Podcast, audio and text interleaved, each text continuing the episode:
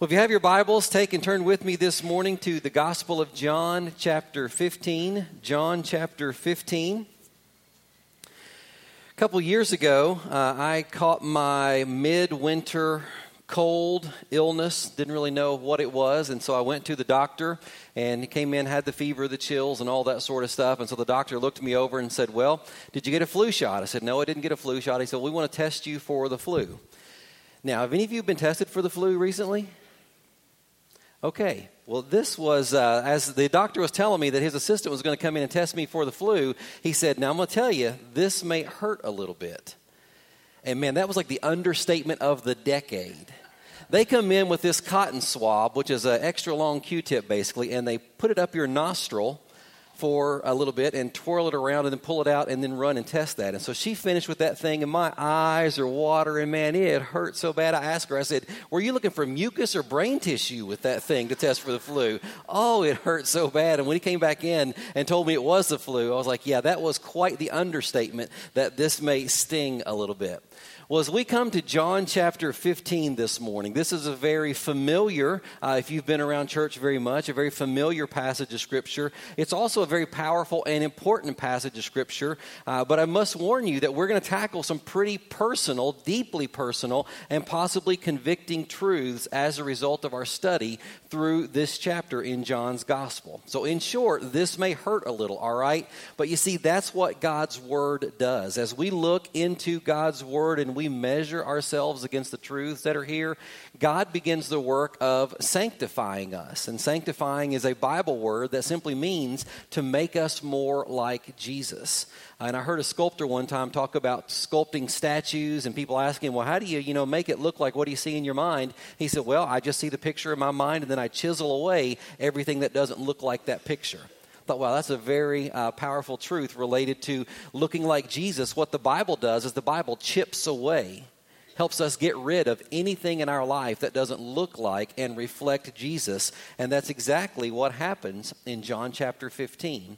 As we begin the chapter, Jesus delivers the last of what we've been looking at as our seven I am statements through the gospel. On six other occasions, Jesus has said, I am, and then he kind of gives a description. It's an item, it's an object, it's an idea of something that people would be familiar with. And Jesus says, I am this. And he teaches spiritual truth from that lesson or from that object or that idea.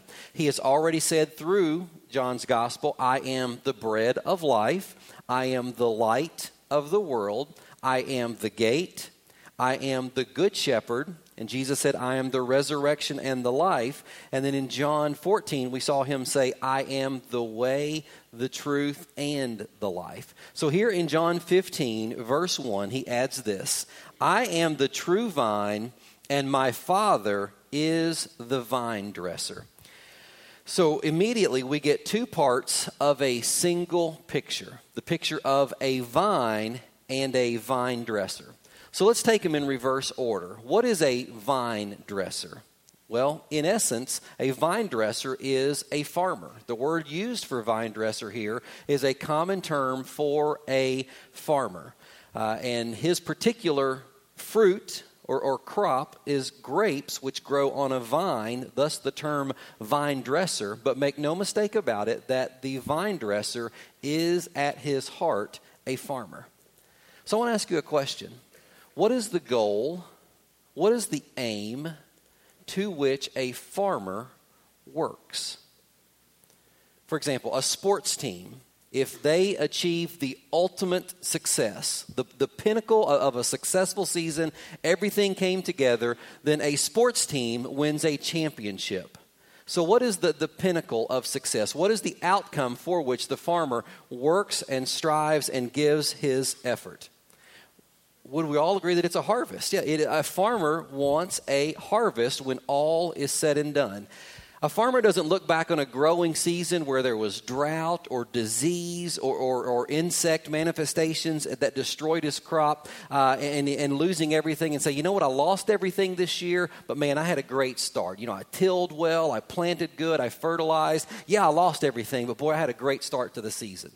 No, I mean, a farmer doesn't say that, does he? I mean, he wants some harvest, even if it's minimal because of other things. A farmer looks for a harvest. So think about this idea God is the heavenly vine dresser. So, what do we think God's desire is? Is not his desire a harvest? For fruit to be born and produced? Some kind of fruit. Now, we'll look and talk about what that means. But that's God's desire as the heavenly vine dresser is that there is a harvest, that fruit is produced. Well, the other part of this picture is where Jesus said, I am the true vine. So, the same question if things are normal and it functions according to its design, what is the natural outcome or end result of a good vine? Fruit in this instance, grapes. They're kind of referencing the idea of a, of a, of a vineyard with grapes and a vine dresser. So, uh, Jesus saying that he's the true vine, the end result is going, desire is for fruit to be produced. And here it's referencing grapes that that would be produced. And so Jesus said he is the true vine. So we can deduce from that if Jesus is saying he's the true vine, that means there's also what? A false vine a not true vine. I'm the true vine, indicating that there can be false vines as well. And so Jesus is taking this picture of a grapevine being tended by a careful, caring vine dresser to teach spiritual truths about bearing fruit of and for the gospel the fruit of the gospel in the lives of believers, fruit for the gospel in seeing more people give their hearts and their lives to Jesus Christ. So the question, I think, then becomes well, well, how does that happen? Well, Jesus tells us as he speaks about the vine dresser and him being the true vine. He says in verse 2 Every branch in me that does not bear fruit, he takes away and every branch that does bear fruit, he prunes that it may bear more fruit. Now, look down at verse 6 because I want to uh, focus on the first part of this vine dresser's work this morning, and we'll pick up the pruning part next week. But in verse 6, Jesus adds to this casting and taking away of, of unfruitful branches. He says, If anyone does not abide in me, he is thrown away like a branch and withers and the branches that are ga- and the branches are gathered thrown into the fire and burned. Now we're going to look at this passage for about the next four weeks and we're going to look at it from a couple of different angles. But this morning i want to focus on jesus teaching about the dead branches being taken away gathered together withering and then ultimately and finally being burned. And we need to understand that when jesus uses this language as he does in several other places jesus is referencing salvation and true, eternal, long lasting salvation because the idea of the gathering together and being cast aside and being burned is a reference that Jesus often used to paint a picture of hell where there's suffering and there's a, a unquenching, a never ending fire uh, that, that burns and destroys and torments individuals for all of eternity. So, this imagery here is that of eternal destination and being separated from God. So, here's the principle that I want to talk about this morning that we see from this passage and in other places. Quote unquote, believers who don't produce spiritual fruit aren't true believers quote unquote, believers who don't produce spiritual fruit aren't true believers. And this isn't the only place that this is taught in the New Testament. It's, it's underscored and reemphasized in several places in several different ways. Take, for example, the parable of the seeds in Matthew 13. Jesus tells the story of a farmer going out to sow seed, and he took and he threw some, and it fell on the path, and the birds came and, and, it, and it took it away. Well, that seed is the gospel, and so Satan snatches it away so that people can't respond. But then Jesus speaks of two types of seed seed that falls in shallow soil, shallow, rocky soil soil, and when it begins, it springs up quickly, but it can't get roots because of the rocks, and so that plant dies. Other in shallow soil, it springs up, but it says that, that thorns grow up around it, and those thorns choke out that plant that's growing. So the question from this parable is this were those plants from the story that, that respond to the gospel for a short time but then fall away, were those saved or unsaved people that Jesus is referencing in that parable? Well, if we say that they're saved people, we're saying, well, they were saved because they responded to the gospel, but then they fell away because they didn't have roots in the rocky soil or they were choked out by the thorns in the, the, the thorn soil. And so, therefore, we're saying that those individuals lost their salvation. But the answer is that they were unsaved people who looked as though they were saved people for a season or for a period of time. The parable of the wheat and the weeds is another place where Jesus underscores this truth from a different farming angle. He said, A farmer goes out and a farmer sows wheat in his field. Well, at night, an enemy came and an enemy sowed weeds in with that wheat. Well, the farmer and his workers didn't know until the two began to grow and got a little further along in their maturation process. And then he and the workers went, Oh no. An enemy came and sowed weeds into the field in among the wheat. And the workers came and said, Should we go and pull the weeds out? And the farmer said, No, because by doing that, you're going to disrupt the wheat that is growing. Let the two grow together. And then at the end, we will cut them both and we'll separate the wheat from the weeds, and the weeds will be set aside, cast, and burned, and we will harvest then and produce the, the fruit from the wheat. And so the, the truth here is that there are weeds, unsaved, unbelievers, growing alongside wheat, true believers, within the church.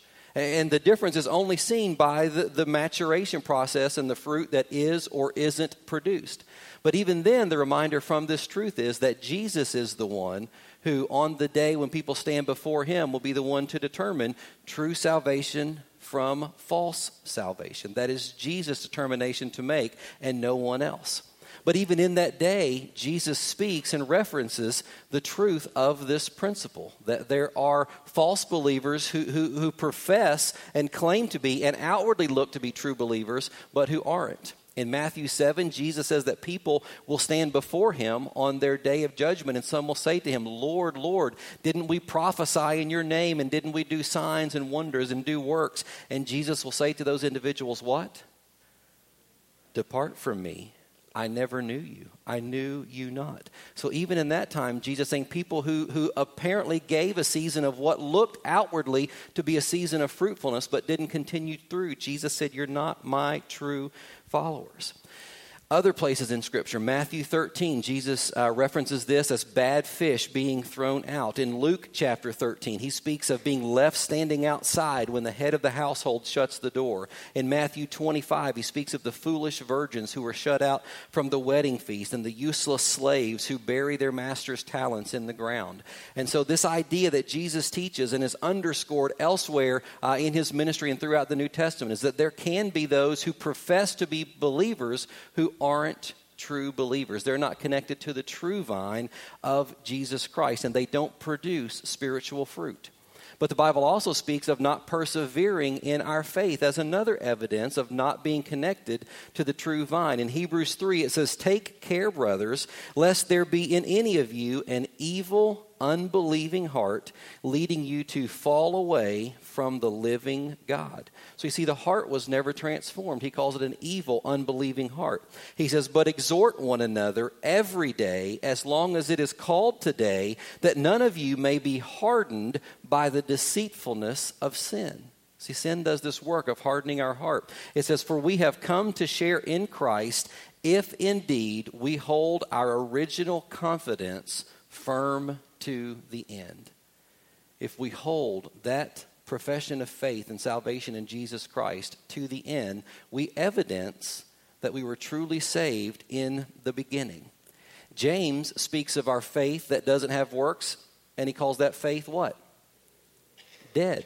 It's dead faith. It's not an alive faith, it's a dead faith, and Jesus came to offer us life. So if we claim a faith that doesn't have work and produce spiritual fruit, then James says that it's dead fruit. Well, let me say for the record, as we kind of turn the corner and shift gears here a little bit, that I do believe, because Jesus taught in John 6 and John 10, that when a person is truly and genuinely saved, they cannot lose that salvation. Jesus said he holds us in his hands and no one can snatch us or take us away from him.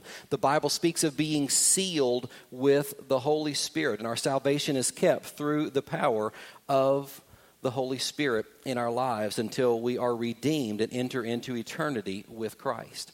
So the issue isn't losing salvation uh, if we had it, but the issue and the question really comes down to is our salvation genuine or authentic to begin with? And this passage in John 15 teaches us that there are two kinds of faith presented in the Bible a true, genuine, saving faith, and then a phony or a false faith.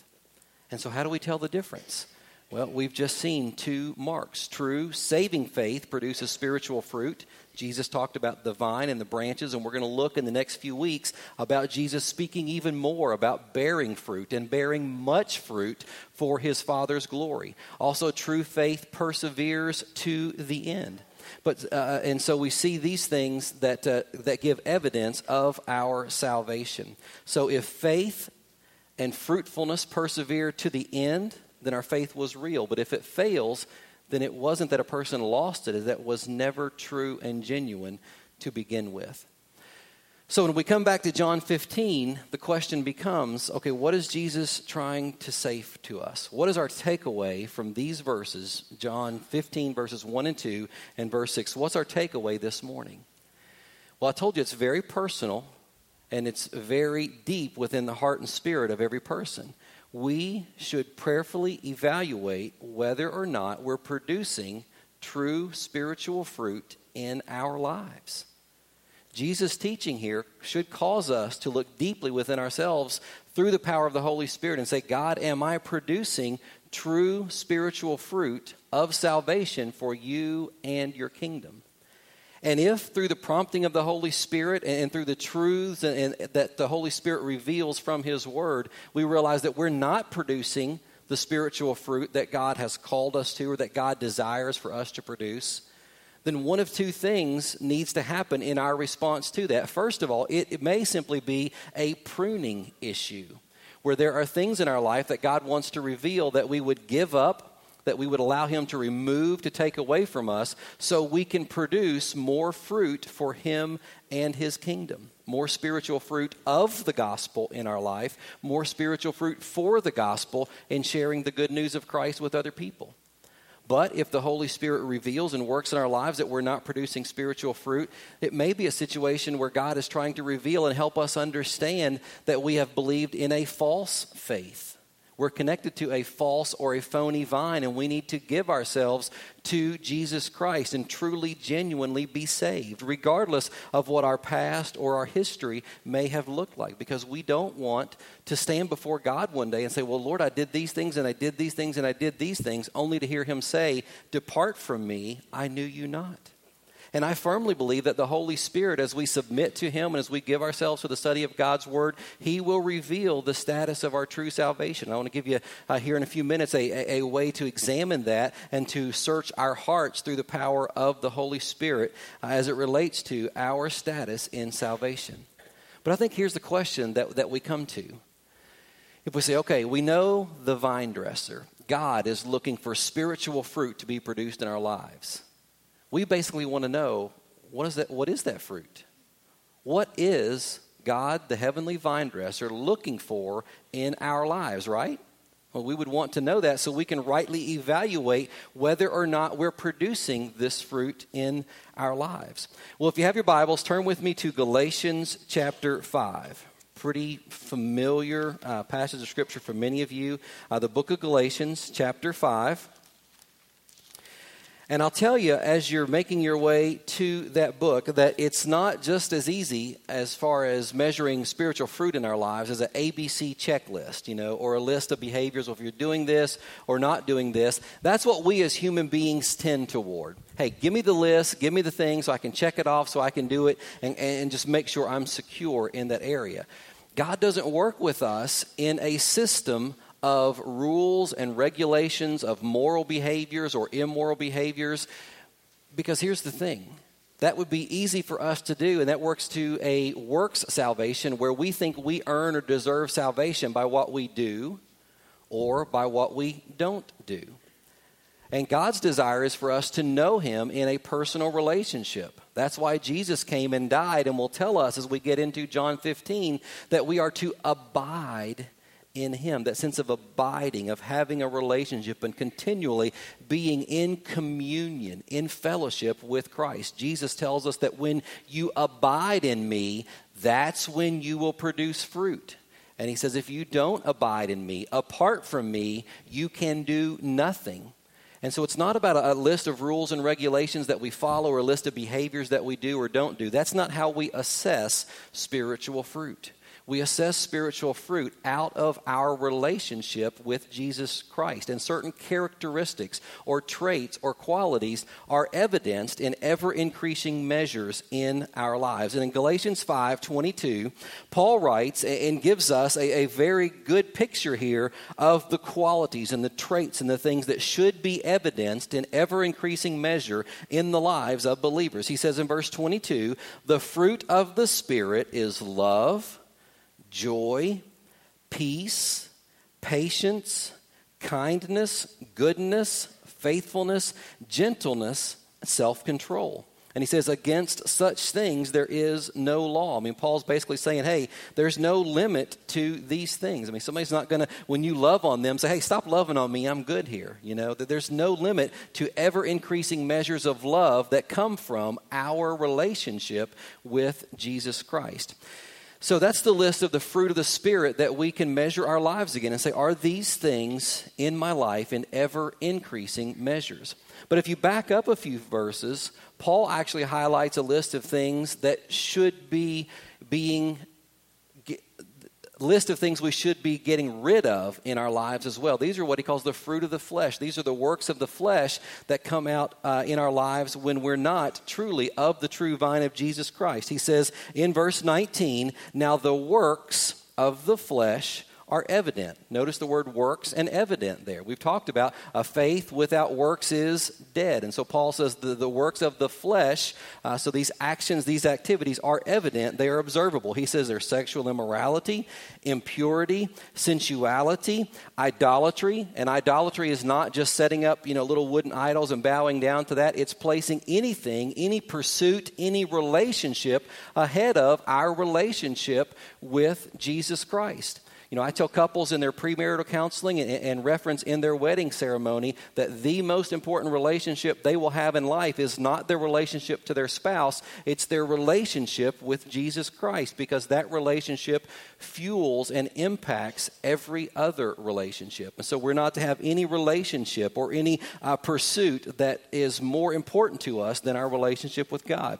Paul continues on in verse 20, speaks of sorcery, of enmity. This is animosity. Uh, it's, it's hatred, it's ill will toward other people. It can be toward people who have done something to you. And so we have enmity, we have animosity, hatred toward those individuals because of what they have done to us. But at some instances, we carry this enmity, this animosity toward people who have not offended us. Maybe they're from a different ethnicity, maybe they have a different skin color. Uh, whatever the list of things may be, there are a lot of things for which we harbor resentment and animosity and anger toward individuals and people who really have not offended us in any way. And so Paul says we shouldn't have this enmity, this animosity in our lives lives. He speaks of strife, of jealousy, of fits of anger, of rivalries, of dissensions, divisions. He goes on to say envy, drunkenness, orgies, and things like these. He says, I warn you, as I warned you before, that those who do such things will not inherit the kingdom of God.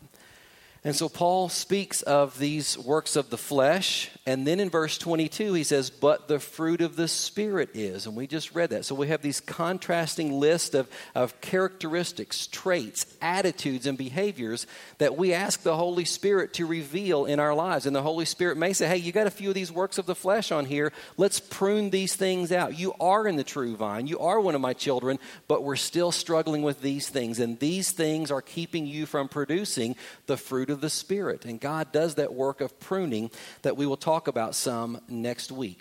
I want you to flip uh, over a couple of books to the book of Colossians. The book of Colossians.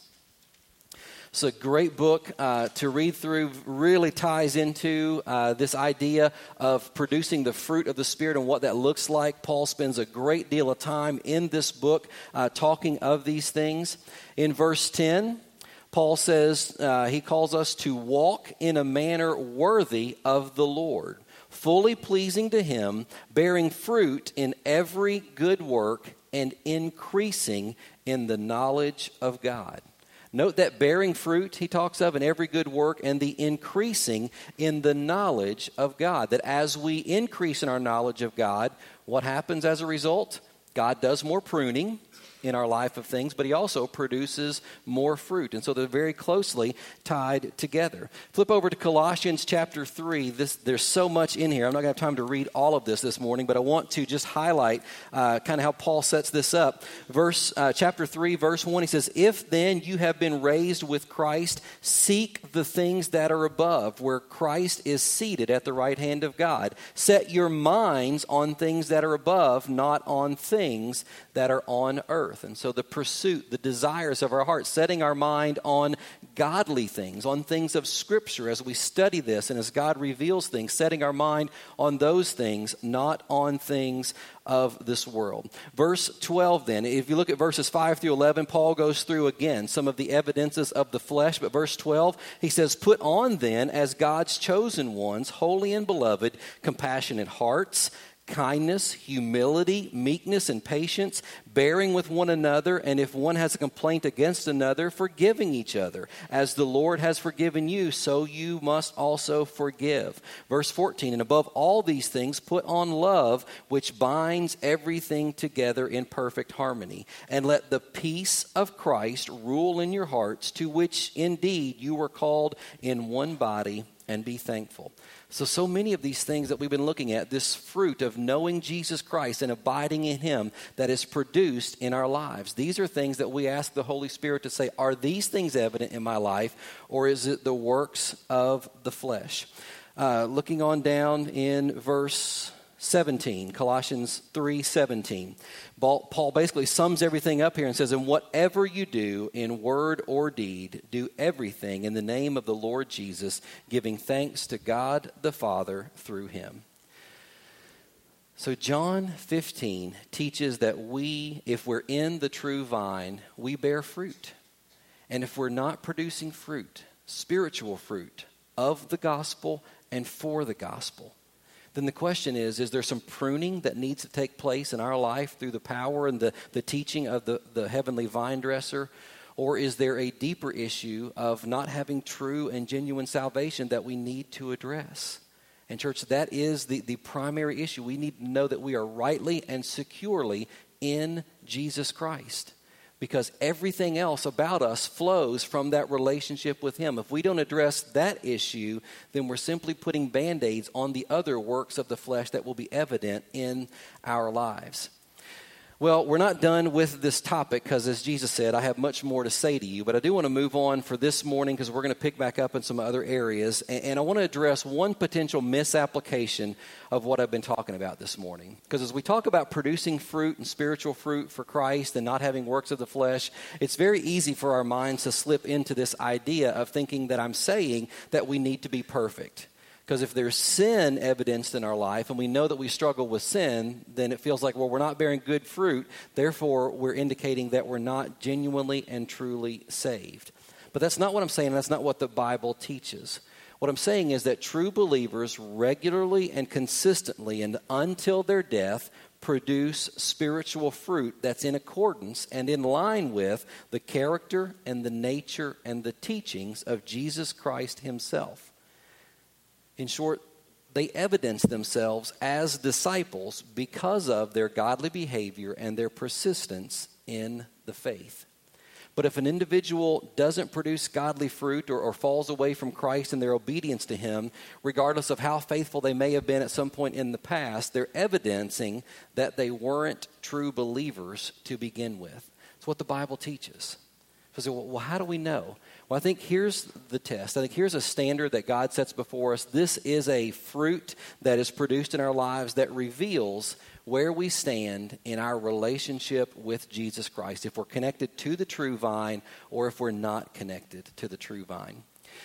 This spring, uh, I set out to set up a freshwater fish tank. Several years ago, I came across a big 55 gallon uh, aquarium tank that's been sitting in storage for several years collecting dust. And this spring, I was like, you know what? I think I'm going to get that tank out and try and set it up this year.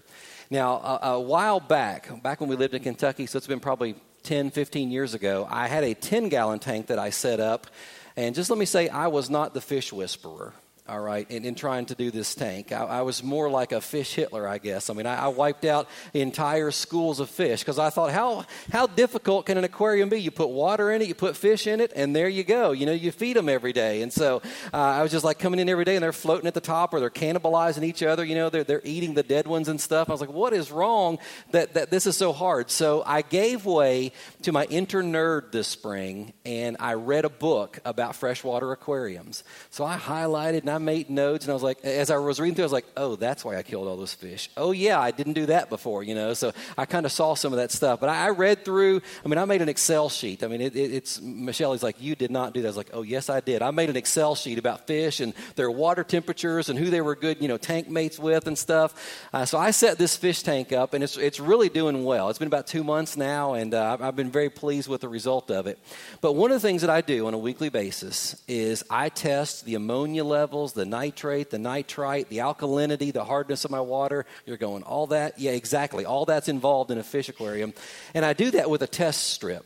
I take this little strip and I dip it down in water, and it's got chemicals on it that test these things, and I measure my strip according to the normal colors on my label. And if everything's normal and good and, and healthy and safe for my fish, the colors match. But if I look and my red square is turning purple, I know something's wrong in this area and I need to treat my water, you know, do a water change, put something in to try and get that back into the normal range. Well, God has given us a sort of test strip in our lives as a very strong indicator of our salvation in Him, whether or not it's true salvation. And it's kind of referenced as a fruit. It's called the fruit of repentance. And here's the question related to the fruit of repentance. When God convicts us of sin, how do we respond to that conviction? We're never going to be perfect in our salvation in Jesus Christ. But thankfully, God never quits on us.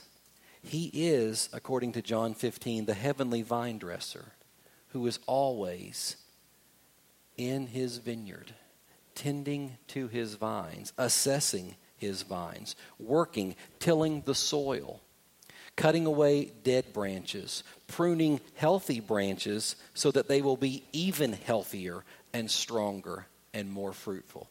You see, God never quits working on us to help transform us to chip away things in our lives that don't reflect and honor Jesus Christ so that our lives will more closely honor Christ.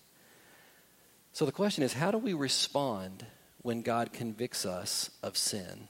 That is such an important indicator of whether or not we have true salvation in Jesus Christ or if we've believed in or following a, a false vine of humanism, of works, or, or, or of any other kind of false vine of the many that are out there.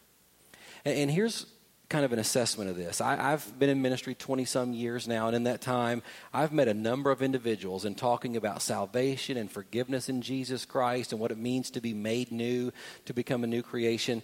People who have told me, well, God can't forgive me for what I've done. I mean, you don't know my sins, and, and I've committed the unpardonable sin.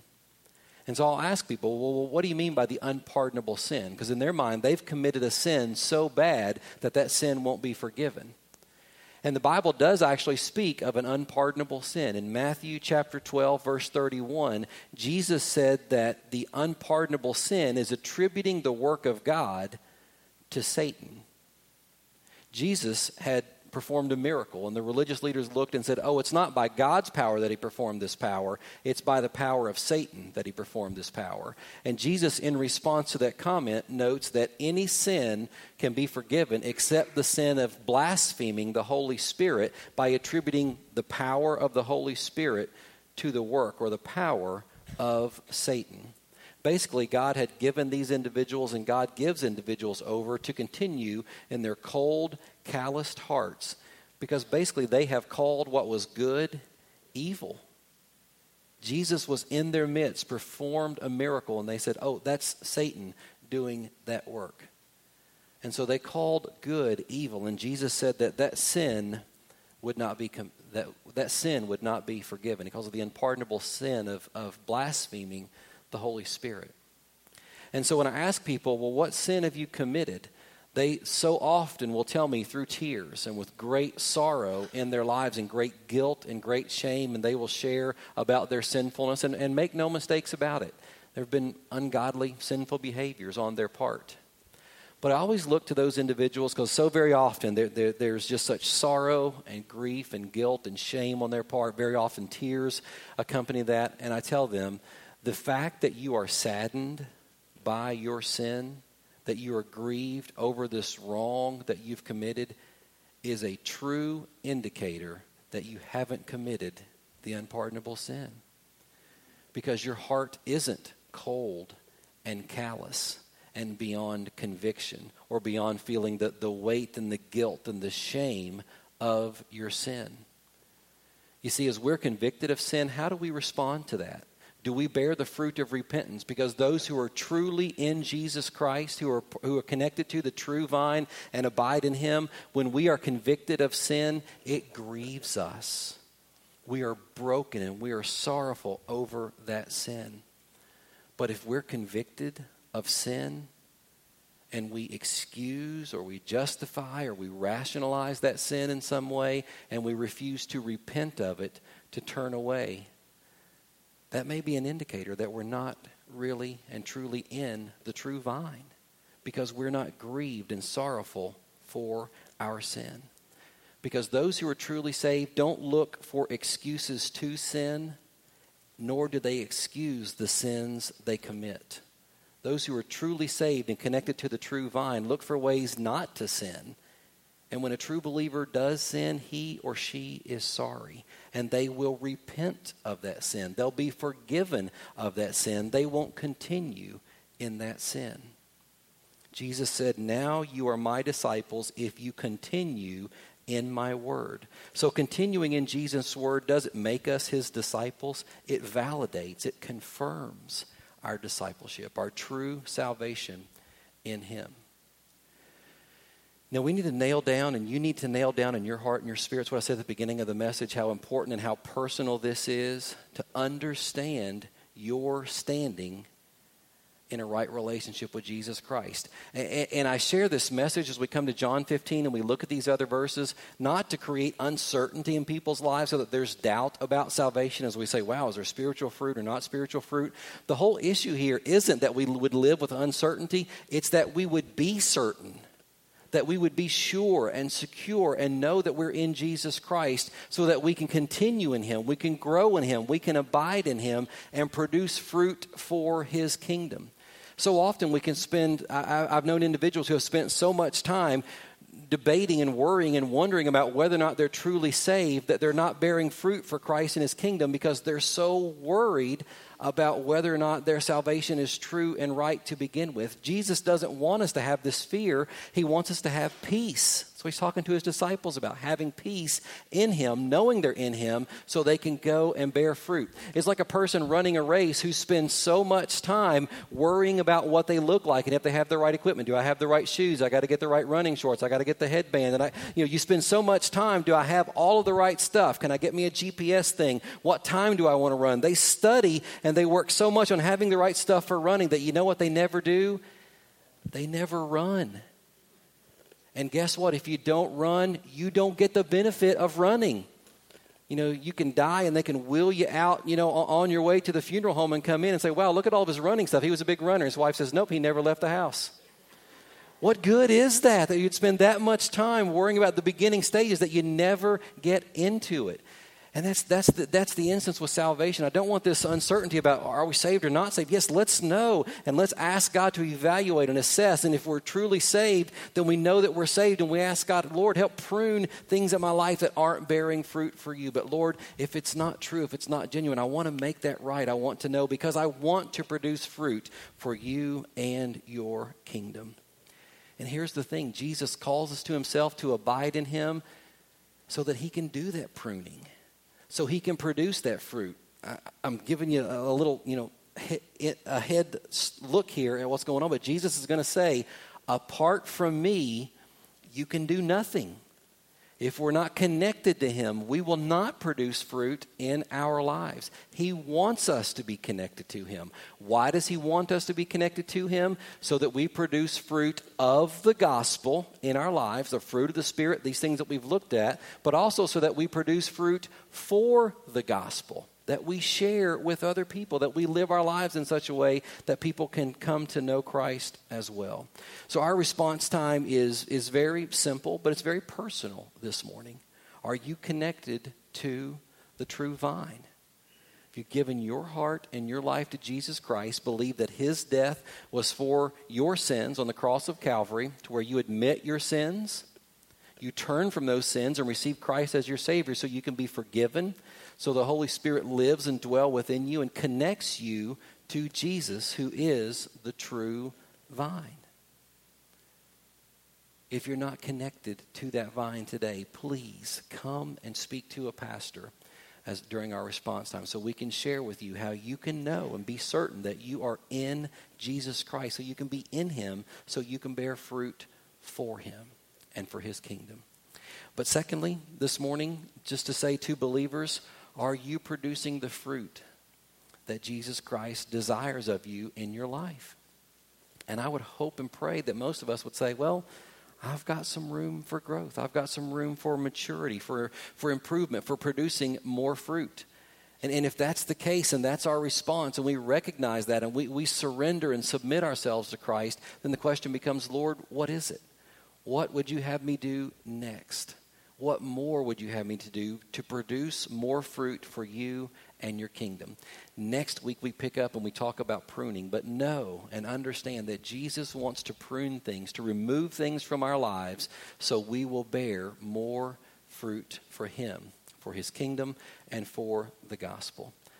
And so, your time of response this morning, believer, is to say, Lord, what is it within me that I need to surrender, to give up, to let you cut off and remove from my life so that I more fully reflect and exemplify your Son, Jesus Christ, in my life? Would you join me in prayer?